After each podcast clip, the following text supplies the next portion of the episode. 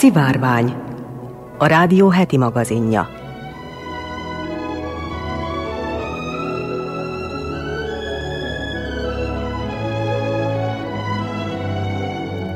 Köszöntöm a szivárvány hallgatóit, Molnár Eleonóra vagyok, színes magazin műsorunk szerkesztője.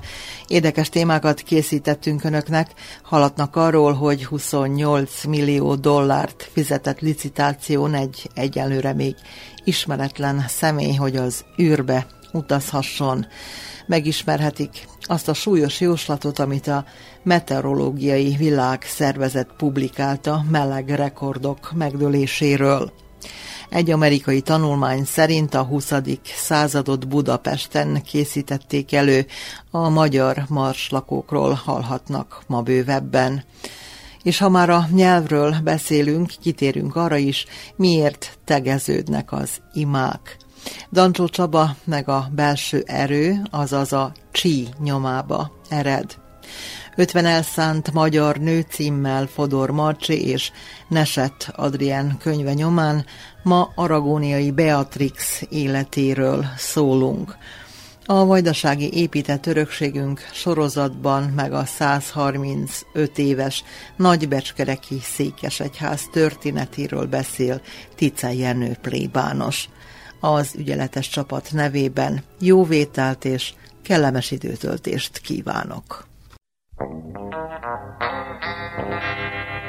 Change, change, change. Change, change,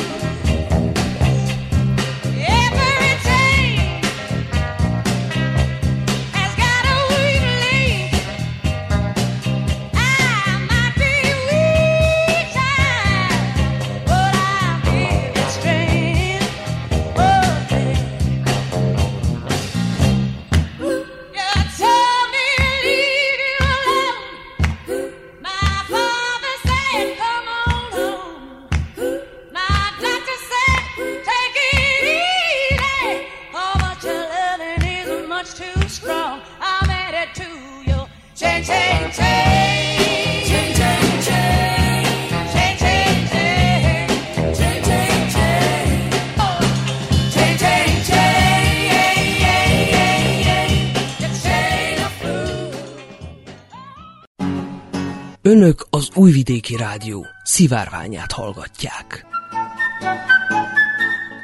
Egy meg nem nevezett licitáló 28 millió dollárt fizetett, hogy Jeff Bezosszal és öccsével Márkal az űrbe utazhasson. Az űrhajón hat embernek van hely. A győztes licitet a szombati árverés után a Twitteren tette közzé a Blue Origin, az Amazon alapító Bezos űrcége. A győztes nevét a következő hetekben fedik fel, írja a BBC hírportálja. Az aukcióra több mint 140 országból érkeztek licitek. A majdnem egy hónapos folyamat után valamivel 5 millió alatt állt meg a legmagasabb tét, ám ahogy a szombati online aukció elindult, több mint ötszörösére emelkedett az összeg. A licit összegét a Blue Origin alapítványnak, a Club for Future-nek adományozzuk, írta a cég a Twitter oldalán. Az űrből látni a Földet megváltoztatja az embert és a bolygóhoz való viszonyát.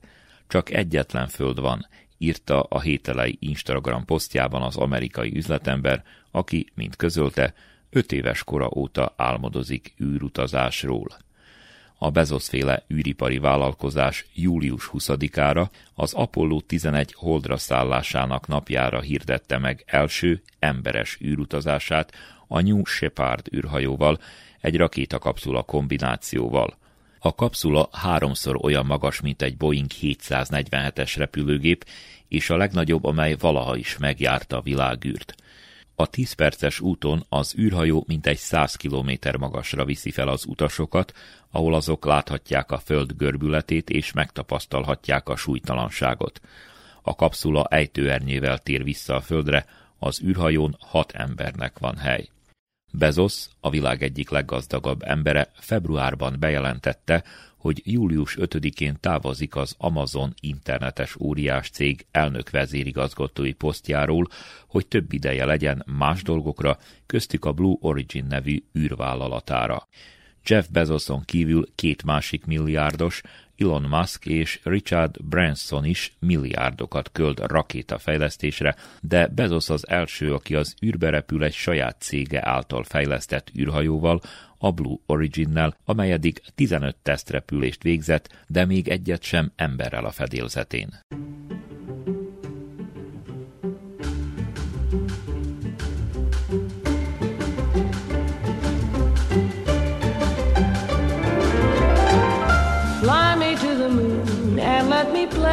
Among the stars.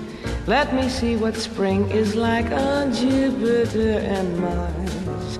In other words, hold my hand. In other words, darling, kiss me. Fill my heart with song and let me sing forevermore. You are all I long for, all I worship and adore. In other words, please be true. In other words, I love you.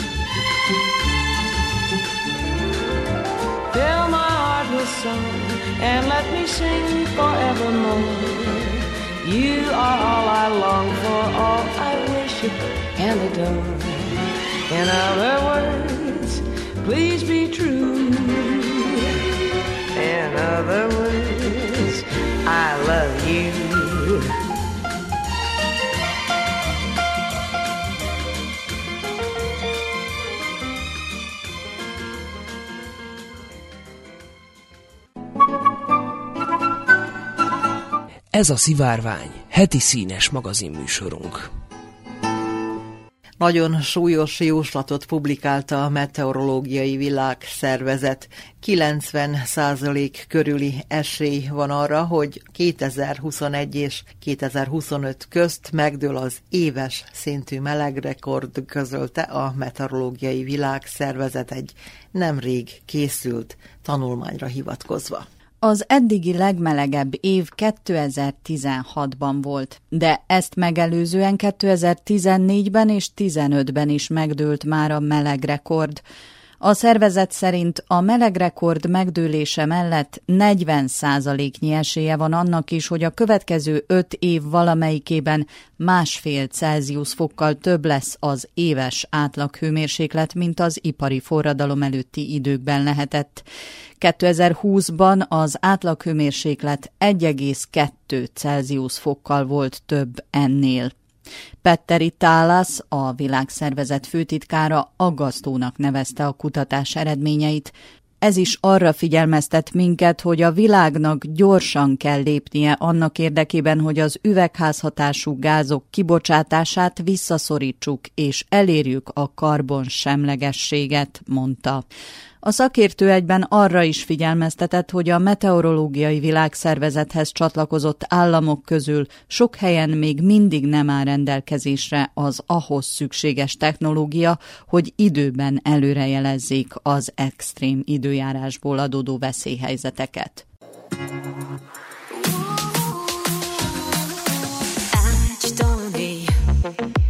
Nézem az arcod, az érzelem Valóság kerget, a képzelet csábít, miért van ez így? Mondd, hova tűnt el köztünk a lényeg, légy eleven. Fulladok ebben a langyos csendben.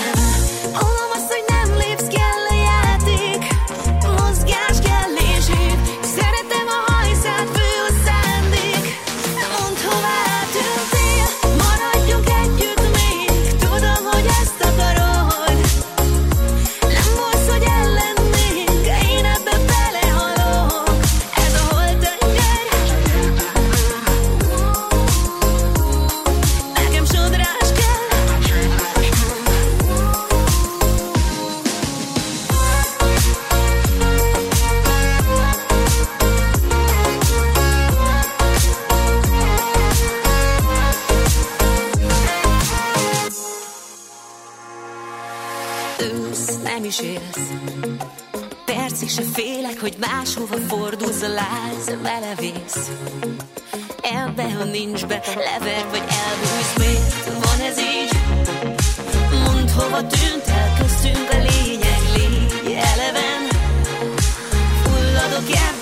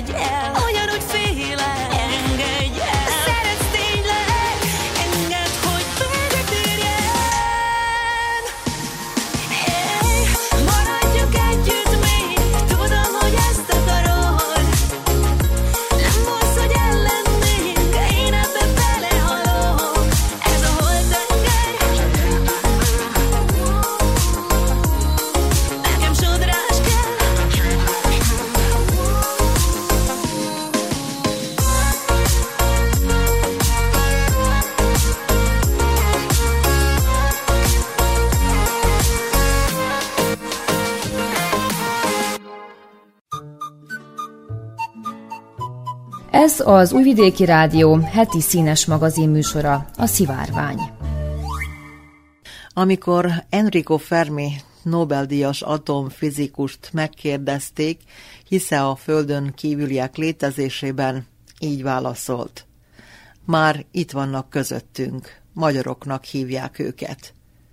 Legendás tudásuk, zseniális fantáziájuk egymás közt beszélt, különös nyelvük, furcsa angol kiejtésük miatt amerikai tudós körökben tréfásan marslakóknak nevezték azt a mindegy ötven magyar tudóst, akiknek a 20. század legnagyobb felfedezéseit köszönheti a világ. Egy amerikai tanulmány szerint a 20. századot Budapesten készítették elő, hiszen magyar anyanyelvű volt és valamelyik híres budapesti iskolában tanult szinte minden tudós, aki a 20. századot meghatározó számítástechnikát, az atom- és űrkutatást elindította, továbbfejlesztette. Neumann, Szilárd, Wigner, mars ki a Városligetbe. Ezt nem három vásodkölyöknek mondta a számtantanár, hanem három matek zseninek, Neumann Jánosnak, Szilárd Leónak és Wigner Jenőnek, akik osztálytársak voltak Budapesten a Fasori gimnáziumban, s oly döbbenetes volt a matematikai tudásuk, hogy dolgozatírás helyett inkább levegőzni küldte őket a tanáruk, hiszen pillanatok alatt megoldották a legnehezebb feladatot is. Később mindhárman világhírűvé váltak. Wigner Jenő az atomreaktor, Szilárd Leó az atombomba, Tellerede a hidrogénbomba feltalálója.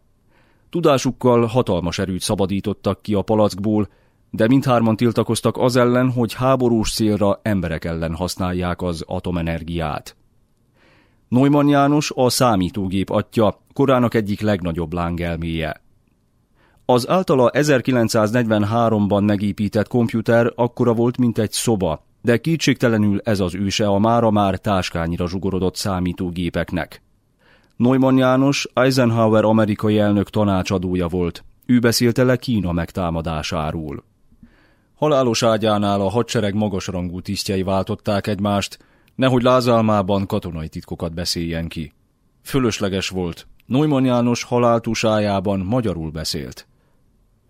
Kemény János a legelterjedtebb programozási nyelv, a BASIC és a világot meghódító e-mail rendszer megalkotója. Simonyi Károly fejlesztette ki az Excel táblázatkezelő programot. Ő a híres Microsoft cég második embere, Bill Gates neki köszönheti, hogy a világ leggazdagabb emberévé válhatott. Lovász Lászlót és Béládi Lászlót a szoftverfejlesztés, Gróf Andrást a mikroprocesszorok, illetve a személyi számítógépek megalkotása miatt tartják az informatikai forradalom legnagyobb alakjainak. Láncos Kornél kiváló elméleti fizikus és matematikus Einstein munkatársa volt, akinek azt írta a relativitás elmélet megteremtője, a magyar tudósok különösen vonzódtak a repülés tudományához. A levegőt meghódító felfedezéseik évtizedekkel megelőzték korukat. Asbút Oszkár az Arad megyei Pankotán született, Aradon tanult. Kármán Tudor munkatársaként a helikopterek történetének kimagasló alakja. A Kennedy elnök által kitüntetett 30 egyetem díszdoktorává avatott Kármán Tudorról a Holdon és a Marson krátert neveztek el. Ő az első helikopter és a sugárhajtású repülőgépek kifejlesztője. Kármán kutatásai alapján valósulhatott meg a hangsebességet túllépő repülőgép és a rakétatechnika. Fonó Albert a sugárhajtás elvének atya. A Hoff Miklós által kifejlesztett vékonyfalú szerkezeteket alkalmazzák ma is világszerte a repülőgépek, űrrakéták, tengeralattjárók építésénél. Bai Zoltán az űrkutatás úttörője. 1946-ban amerikai kutatókkal egy időben sikerül Budapesten felállított radarjával a holdra jeleket irányítania és visszhangot érzékelnie. Szebehelyi győzőnek döntő szerepe volt abban, hogy az amerikaiak eljutottak a holdra. Ő tervezte meg az Apollo űrhajók pályáját. Csonka János és Bánki Donát nevét mindenkinek ismernie kellene, aki autóba ül.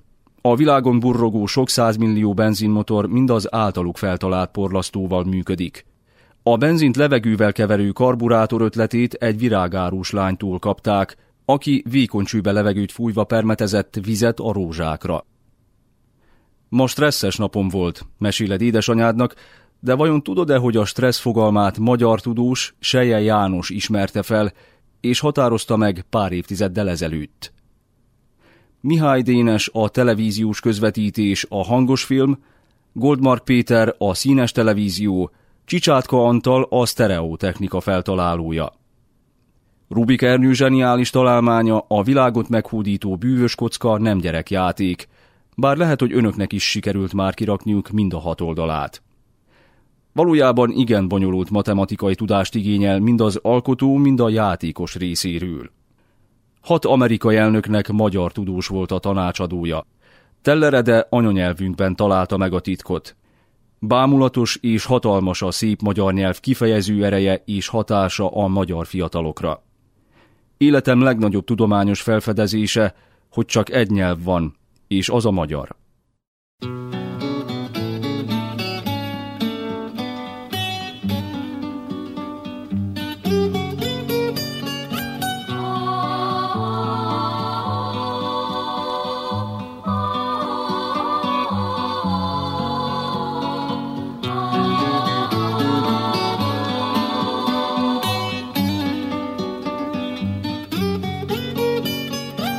Kérdeztem az éjszakai csendtől, kérdeztem, de néma volt, és a száz alakban visszatérő kérdés, mit akarok, mit akarok tőled én?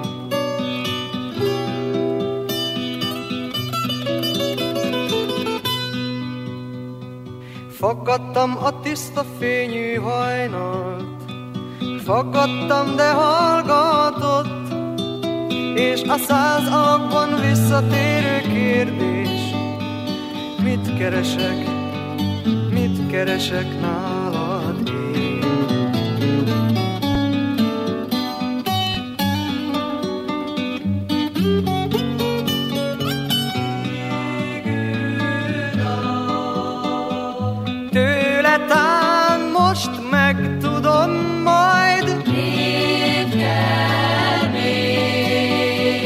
még?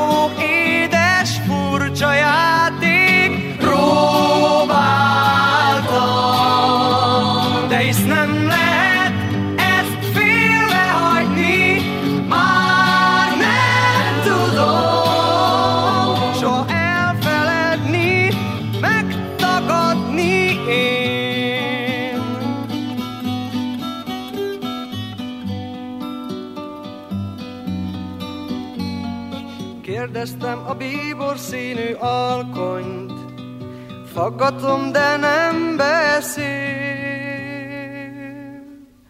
És a száz alakban visszatérő kérdés, Miért szeretlek, miért szeretlek mégis én?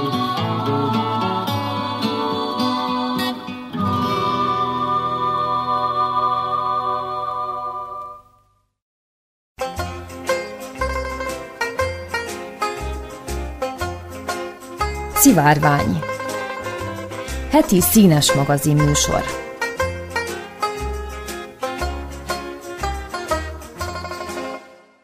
Ha igaz, hogy a magázással tiszteletet mutatunk, akkor igazán nem könnyű megérteni, hogy pont az Istenekkel miért tegeződünk vajon.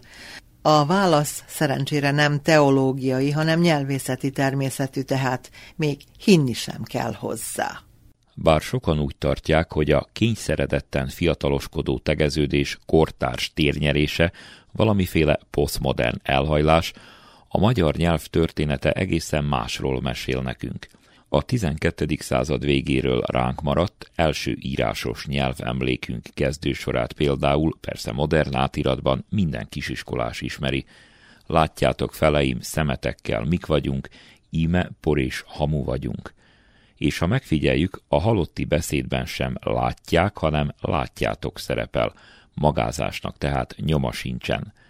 Hasonlóan közvetlenkedő az 1466-os első részleges magyar biblia fordítás is. Mi atyánk, ki vagy a menyekben, szenteltessék te neved, jöjjön te országod, légyen te akaratod, miként menjen és azonként földön. Mi testi kenyerünk felett való kenyeret adjad mű nekünk ma, és bocsássad mű nekünk művétetőnket, mikéntes mű bocsátunk nekünk vétetteknek és ne vigy minket kesértésbe, de szabadíts minket gonosztól. Ámen. De miért bratyizik a mindenek urával már a Müncheni kódex is? Ennyire tiszteletlenek lettek volna eleink?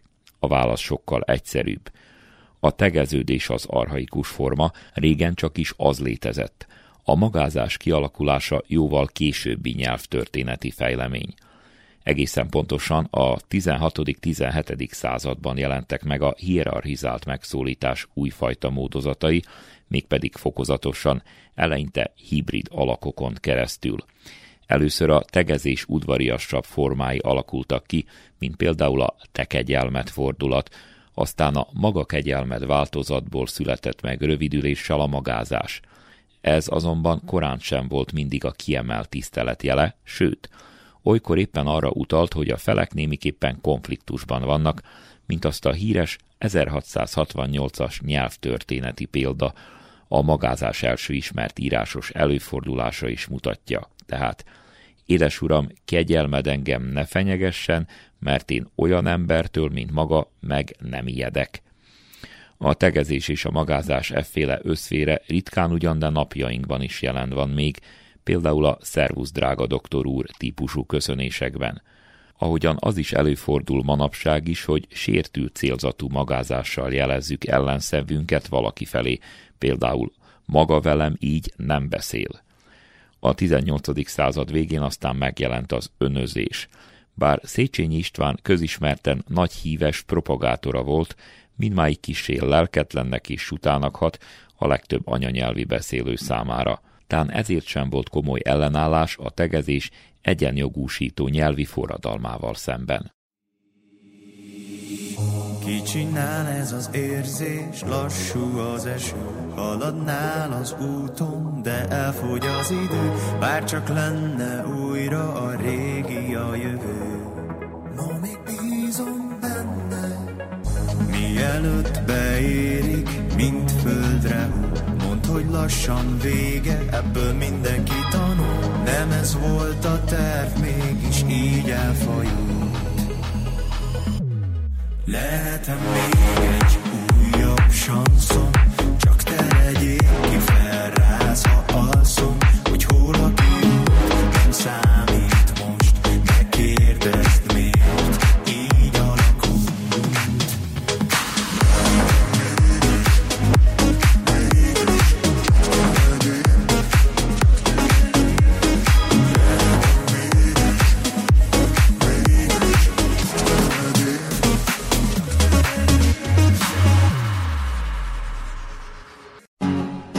Önök az Újvidéki Rádió szivárványát hallgatják.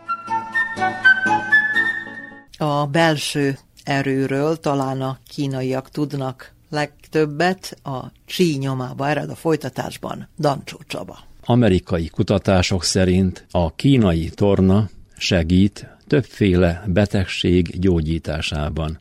Ezek a mozgásrendszerek a kínai tradíciók közé tartoznak több ezer éves gyakorlatok. Ilyen a Tai Chi Chuan vagy a Kung alapelvik ugyanaz, ezt a mesterek vagy nagymesterek hitelesebben el tudnák mondani. Természetesen minden mozgásfajta jó, a legegyszerűbb torna, a súlyzózás, a futás, a séta őrzi, javítja az egészséget, sőt gyógyít is. A kínai torna esetében az a különbség, hogy a finom, lágy, lassú mozdulatok nyugtatnak, nagyon jók az izületeknek, a szívnek, a belső szerveknek. Már több ezer éves megfigyelés, hogy amikor az ember nyugodt, akkor a légzése is nyugodt, lassú. Megfordítva, tehát a visszacsatolás is működik, ha lassan lélegzünk, akkor nyugodt lelkiállapotot teremtünk. Ezen alapszik a jóga és többféle kínai gyakorlatrendszer is. A kínai szemléletmód szerint a mozdulatok és a szinkronizált légzés célja, hogy elősegítse a csí körforgását a szervezetben. De mi is ez a csí? A hagyomány szerint a mindent átható és mozgató életerő, mint Borsos Árpád, magyarországi oktató, nemzetközi csíkong tanító elmagyarázta, a Karcag televízió műsorában. Az élet alapjait jelentő energiarendszerről van szó, amely tulajdonképpen az univerzumból árad felénk, és ez alkotja a körülöttünk levő világot. Egy kínai taoista nagymester angolul így fejtette ki. What is qi then? Qi is important term for Chinese culture. A qi a kínai kultúra része a tradíciók összetevője. Vajon ez természet fölötti erő? Nyugatról nézve esetleg úgy tűnik, de a kínaiak ezen nevetnének, hiszen szerintük a csí a természet része, tehát természetes energia.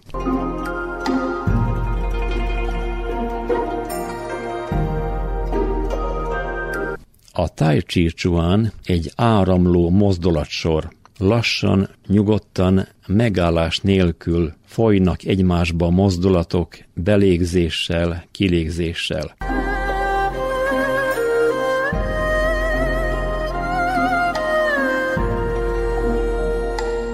Mint a kínaiak mondják, a gyakorlás úgy megy, mint ahogy a felhő úszik lassan az égen, nyugodtan, zavartalanul, egyenletesen, vagy mint ahogy a kínai folyók lassan, méltóság teljesen folynak. Persze mindezt mester vagy nagymester taníthatja meg, jobb, mintha egymagunk ügyetlenkednénk. A csíkong inkább álló gyakorlat, legalább tízezer féle mozdulat van, amit lehet gyakorolni. Az biztos, hogy sokféle kombinációt lehet űzni, kitalálni újakat is. A legtöbb embernek az egészség a legfontosabb. A mesterek és nagymesterek szerint azonban több szintje van a gyakorlásnak, nem csak fizikai, hanem magasabb szintek is. Egy másik tai chi nagymester arról magyarázott,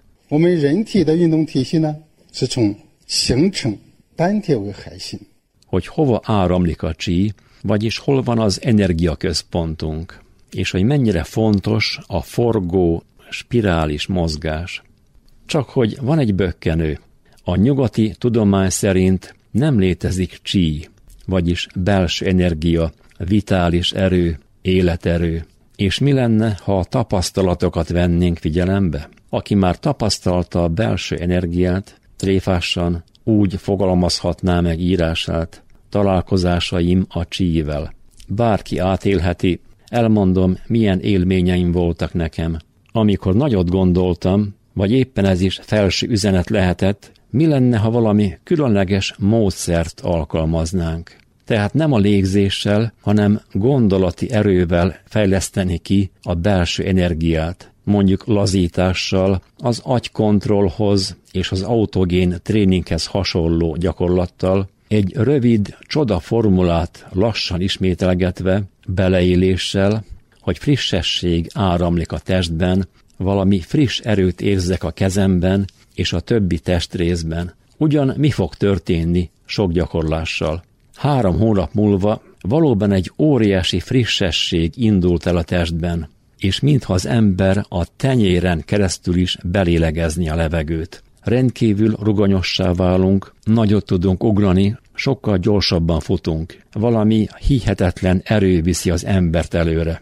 Mintha valami energia burok venné körül, mintha a test megemelkedne a földtől, valami légpárnán járna az ember. Ez az energia áthatja az egész szervezetet, erősen megfájdultak a fogak. Sőt, napról napra erősödött az energia, már szinte félelmetessé vált. Egyre inkább a gerinc alsó részé lehetett érezni, hogy szinte kilukad az ember hasa, valami elképesztő erő van a gerinc oszlop alsó részében.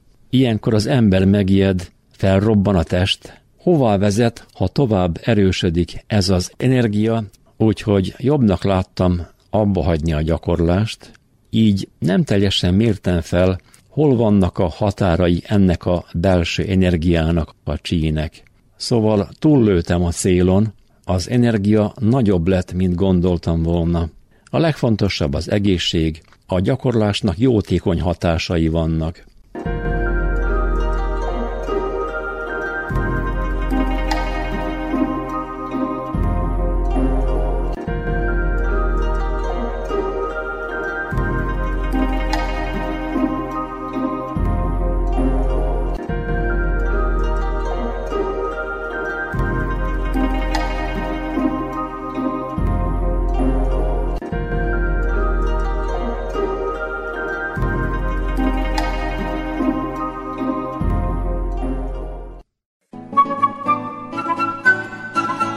Ez a Szivárvány, heti színes magazinműsorunk. Aragóniai Beatrix kétszeres magyar királyné volt. Beatrix magyar királylányként született, később magyar királynévá koronázták, és Mátyás halála után hozzáment a következő magyar királyhoz. Új hazájában is a tudományok és a művészetek nagy rajongója és terjesztője volt.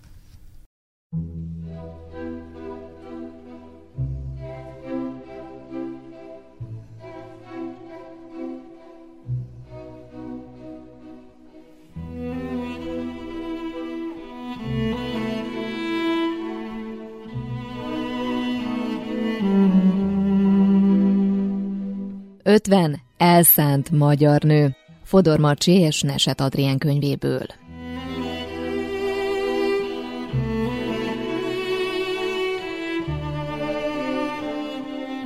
Aragóniai Beatrix született 1457-ben, elhunyt 1508-ban.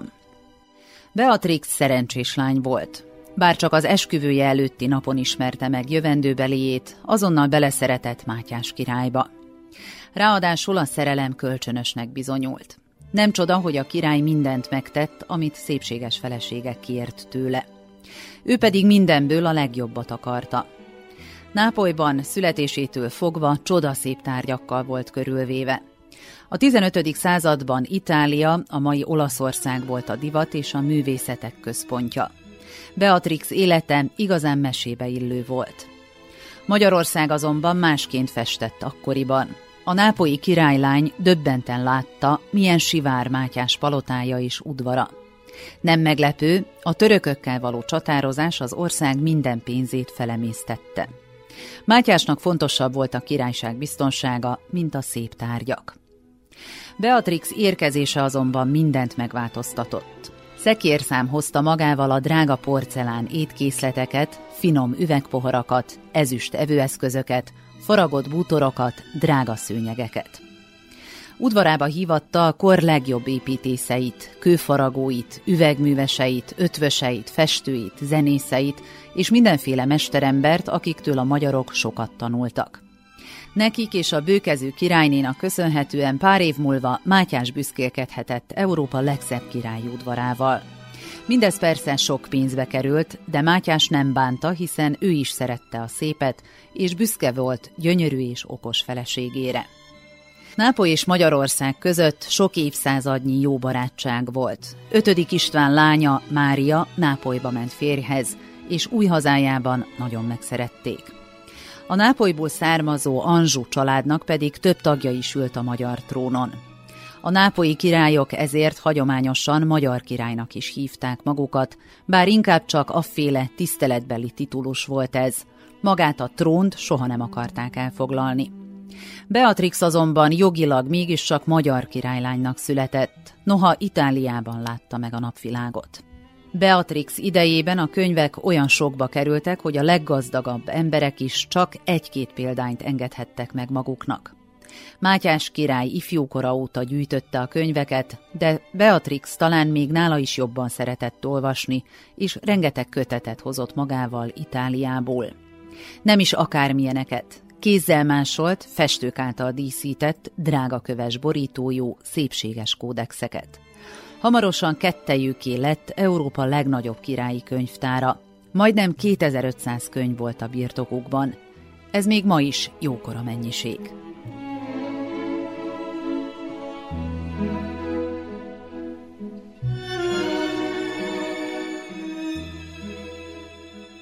Furcsa szépségideál. Beatrix idejében úgy vélték, hogy a magas homlok a szépség és az okosság jele, ezért ki kell hangsúlyozni, és egyetlen hajszál sem takarhatja el. A nemes kisasszonyok nem csak a szemöldöküket, de elől a hajukat is leborotválták egészen a fejük búbjáig. Ez a hajviselet azonban csak fiatal lányoknak volt engedélyezett. Miután férjhez mentek, kendővel eltakarták hajukat, nehogy a házastársukon kívül más férfi is megpillanthassa. Esküvője után Beatrix is elfette szépséges szőke fürtjeit.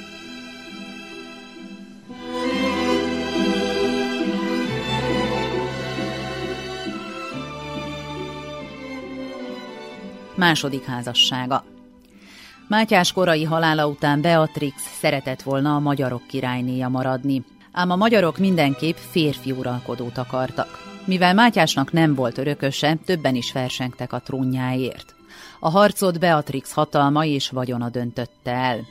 Ő Ulászlót támogatta, de csak azzal a feltétellel, ha a férfi elveszi őt feleségül. Ulászló ugyan megígérte ezt, de becsapta Beatrixot, mert lefizette a papot, aki hibásan mondta el a szent szövegeket. Így később Ulászló, amikor már királyá koronázták, erre hivatkozva a házasság felbontását kérte, és tíz évnyi küzdelem után meg is kapta.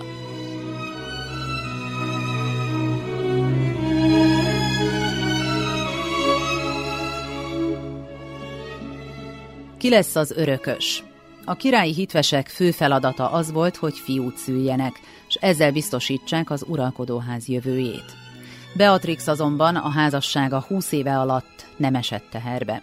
Ráadásul mindenki tudta, hogy ennek ő az oka, hiszen Mátyásnak első feleségétől született már gyermeke, aki azonban csak pár napot élt, és volt egy törvénytelen fia is, Korvin János.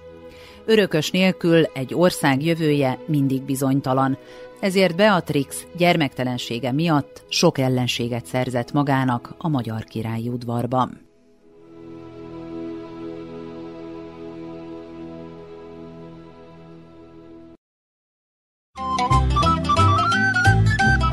Önök az Újvidéki Rádió szivárványát hallgatják.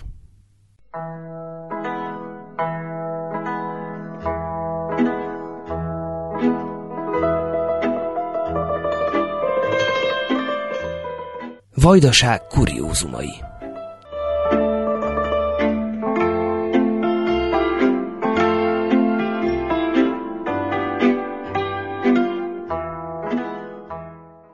A vajdasági épített örökségünkről szóló sorozatunkban ma a Nagybecskereki Székesegyházba látogatunk. Három évig építették, és 135 évvel ezelőtt fejezték be. A Nepomuki Szent János nevet viselő szentéről Tice Jenő plébánost halljuk.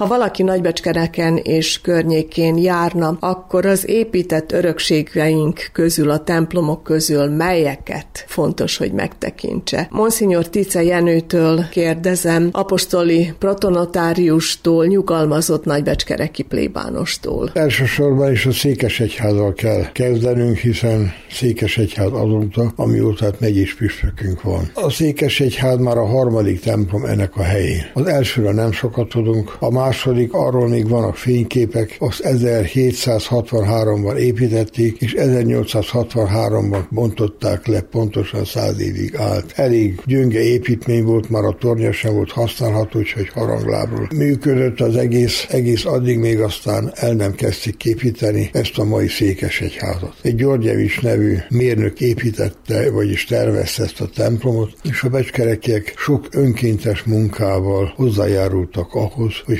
fölépítsék, hiszen akkor még nem nagyon működtek ilyen motoros emelők, meg mi egymások, hanem állítólag kocsikkal emelték föl a téglákat a magasba, hogy utat csináltak, ami föltulták. Ez talán a magához az építészethez hát nem is annyira lényeges pillanatilag. Elég az hozzá, hogy a templomot 1863-ban kezdték építeni a régi templomnak a helyére, közben lassan a régi templomot lerombolták, és 1868-ban lett kész. Mi a száz éves évfordulóját, úgy, hogy mellékesen megemlítsem, már 67. december 8-án ünnepeltük meg, amikor két dolog összeként bennünket arra. Először is az, hogy már nagyon akartunk egy helyben lakó püspököt, aki magyarul is tud beszélni a hívekhez. Ugyanakkor nemrégiben történt meg a visszaállítása a Szentszék és a Jugoszláv állam közötti viszonynak, és Mário Kánya lett az első, akkor még pronunciusnak nevezték. Nuncius volt az tulajdonképpen, de nem volt meg a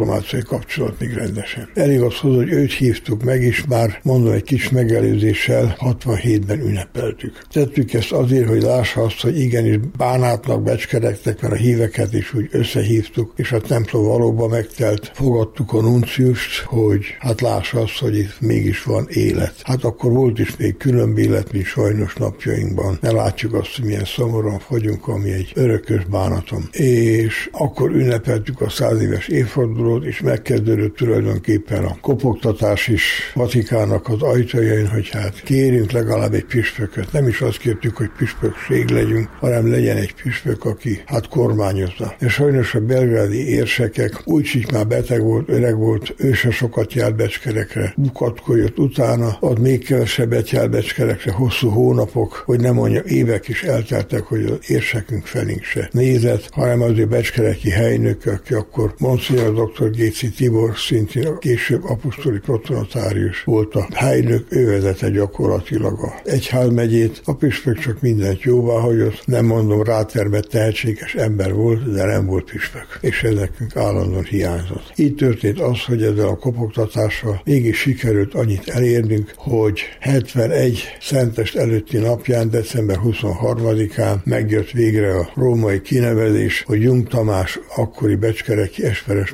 plebánost nevezték ki Nagybecskereki apostoli kormányzónak. Ez fölszentelt püspök lett, aki 72. február 13-án, akkor az éppen farsang vasárnapja volt, szentelték föl püspöké. És így lett ő tulajdonképpen az első gyakorló püspök. Az első megyés püspök természetesen, hogy ne tévesszük a dolgot, húzvár lett, mert nagyon érdekes az eset, hogy még egy pár évig elhúzódott az, hogy becskereket püspöki rangra emeljék. Szinte később jöttem én magam is rá, a Szentség nagyon számított, és van úgy látszik idejük arra, hogy számolgassanak. Megvárták, amíg Jung Tamás betölti a 75. évet élét, amikor hát ugye az egyház elírások szerint minden püspöknek, papnak főképpen, de főképpen püspöknek le kell mondania, vagyis föl kell terjeszteni a Szentszéknek, hogy hát hogy betöltötte a korhatárt. És Jung is így volt, hogy 86. december 10-én betöltötte a 75. életévét, és hát benyújtotta lemondását. Nem múlt el hat nap se, december 16-án megjön a dekrétum, hogy becskereket püspöki rangra emelték. Ez volt a dolognak az úgymond érdekessége, és így akkor püspök nem lett első megyés püspök, csak maradt, mint apostoli kormányzó, de felszentett püspök természetesen. De akkor utána jött megint a hajtás, hogy hát most új püspökkel. Ma így a sok keresés után Húsvár Lászlóra, aki a Szabadkai egyházmegyés volt, de a újvidéki Szűzmária neve templomának volt a plebán nyilvánosan. Onnan helyezték őt akkor ide, Nagybecskereki püspöknek, akit ugye püspöké szenteltek 80, 80 kinevezés egy évvel később addig Jung volt továbbra is az apostoli kormányzó. Őt 88 szerv karácsony napján nevezték ki, és ugyanakkor 88. február 14-én szentelték föl szintén Nagybecskereken püspök, és ő volt így az első megyés püspöke ennek a újonnan kreált egyházmegyének, ami tulajdonképpen a régi Csanádi egyházmegy megyének a leszakadt része. Amikor püspökség lettünk, akkor lett tulajdonképpen Székes Egyház a Becskereki plebánia templom, ezt akkor Székes Egyházi rangra emelte. Mert Székes Egyházak, vagy katedrálisak is, ahogy nevezik az emberek, ezek kizárólag a püspöki templomok. Sok ilyen nagy reprezentatív templomra ráfogják, hogy katedrális, de az teljesen helytelen és olyan népies szokásnak nevezem, hogy hát ebben akarják megtisztelni a templomot. De katedrális akármilyen pici, vagy akármilyen nagy, hogy a püspöknek a rezidenciális temploma. Ma most az első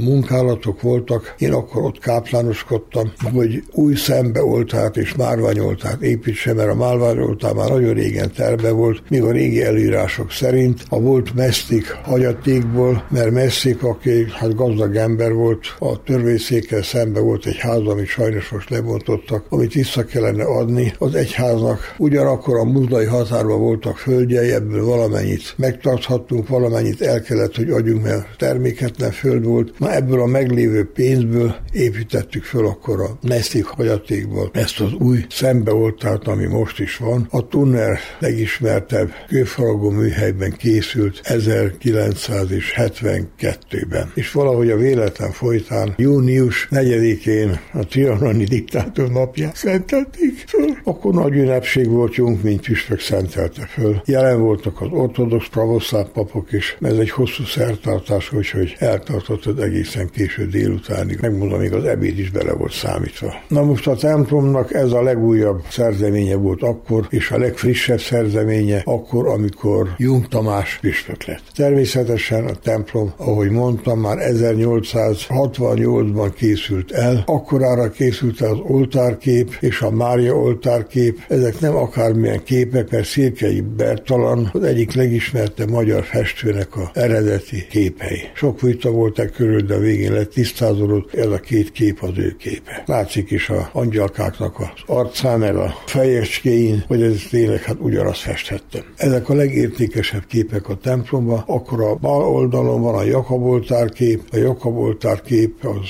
August Mantler aláírással van szintén 1864-ben festődött, de sajnos erről a Mantlerről sehol nem találtam soha soha semmit, ennél többet nem tudom, azt sem tudom, hogy hol élt, mit csinál, de hát minden esetre, mint laikus mondom, hát azért nem elveti való kép az se művészi szempontból. Az oltárfestést ez Goigner alajos becskerekkel élő, tulajdonképpen ügyesebb és rátermetebb piktor volt, aki több templomot festett belülről, ő festette ki az ornamentikáját a templomnak, és a templomnak a képeit is. Ebből két képet szeretnék megemlíteni, az egyik az utolsó utolsó vacsora, Michelangelo-nak a műve, ugye annak a másolata tulajdonképpen, a másik pedig Jézus Pilátus előtt. Jézus Pilátus előtt képe az Munkácsi Mihálynak a műve. Ez már négy év után, hogy Munkácsi Mihály megfestette, ide a templom falára is fölkerült. Ez abban az időben, amikor hát még a fényképészet se volt olyan fejlett, meg a komputeron ne is beszéljünk, mégis egy nagy dolog volt, hogy már ő akkor ide festette. A többi kép, ezek különböző képek a régi katekizmusokban is megjelent, még a háború alatt időben, meg a háború előtt időből is, mert abban a Dóré-féle Bibliában van, vannak ezek a képek. Ezeket festette föl színesbe. Ezek vannak a menyezeten is, meg a oldalfalakon is, ugye a bűnbeesés, akkor a bölcsalamon, és a többieket ott megtekinthetjük még. Ma most a templomot azért törekedtük mindig szépíteni minden. 1882-ben festette Goyner Alajos ezeket a képeket, elkoptak.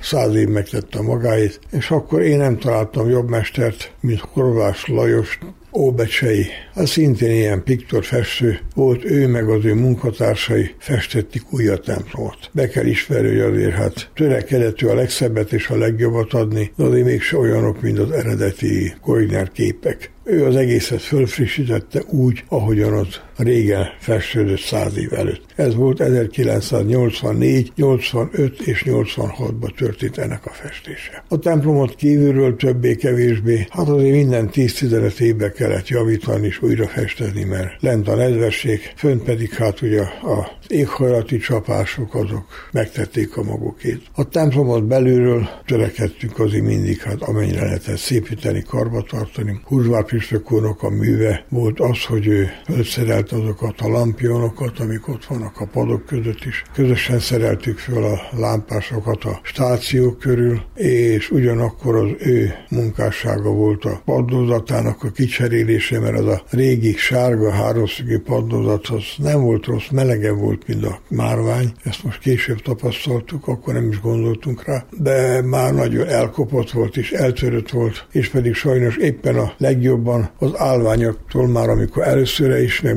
másodszor is belülről festették a templomot. Úgyhogy ez Húzvárnak az idejében történt, ugyanúgy Húzvár idejében épült fel a kripta, ahol ő maga is el van temetve a templom bejáratánál, és a születésnapja hát most volt a megemlékezés. Időközökben a templom harangjait villamosítottuk, a második legnagyobb harang, ami két tonnás volt, ma most is az, az sajnos elrepett éppen a századfordulókor, akkor azt sikerült átvitetnünk és újra öntetnünk, mert ott van egy, most emlékezett meg éppen a magyar televíziói róla, Őrbocsámban, az a harangöntő, aki hát már évtizedeken keresztül a harmadik generáció dolgozik, az öreg úr az éppen tavaly vonult nyugdíjba, most megint a fia vette át, és az önti tovább a harangokat. Hát ő öntötte ki ezt a harangot is, a régit elküldtük, és átöntötte, mert hát eltörött. És akkor valóban léphap Jóska, meg megboldogult Gyermán Pista, és Szekeres, meg még néhányan, most nem akarok senkit sem megsérteni, hogy a nevét esetleg nem említem, azoknak a segítségével fölhúzták, leezgették először a harangot, utána harang be lett szentelve, és utána fölhúzták és fölszerelték, és hát most megint működik ott mind az ötödik harang. Különben a harangokat az első világháborúban kivéve a nagy harangot elvitték, mint nagyon sok templomból. Ez ilyen köztudomású, még akik tudják, ugye, és akkor a két háború között időben lettek újra öntve, és akkor ki lettek pótolva. A templomnak a cserepeit 37-8 körül cserélték ki, akkor a pányi téglagyár ajándékozta a cserepeket a templomnak, és fölépült, vagyis hát újra fették. Sajnos a cserepek alatt a lécek nem voltak eléggé erősek. Ezt állapították meg a műemlékesek, úgyhogy mi nekünk hát sikerült szintén 2000 körül, amikor javítottuk a templomot, az egész tetőszerkezetet megújítani, és a cserepeket részbe kaptunk is, és részbe vásároltunk is cserepeket, a, ami most a legmegfelelőbb, ugye ezek a bíber cserepek, mert templomra más serép nem való, mert szelet se bírják ilyen magasan a magyar kanizsai téglagyárban.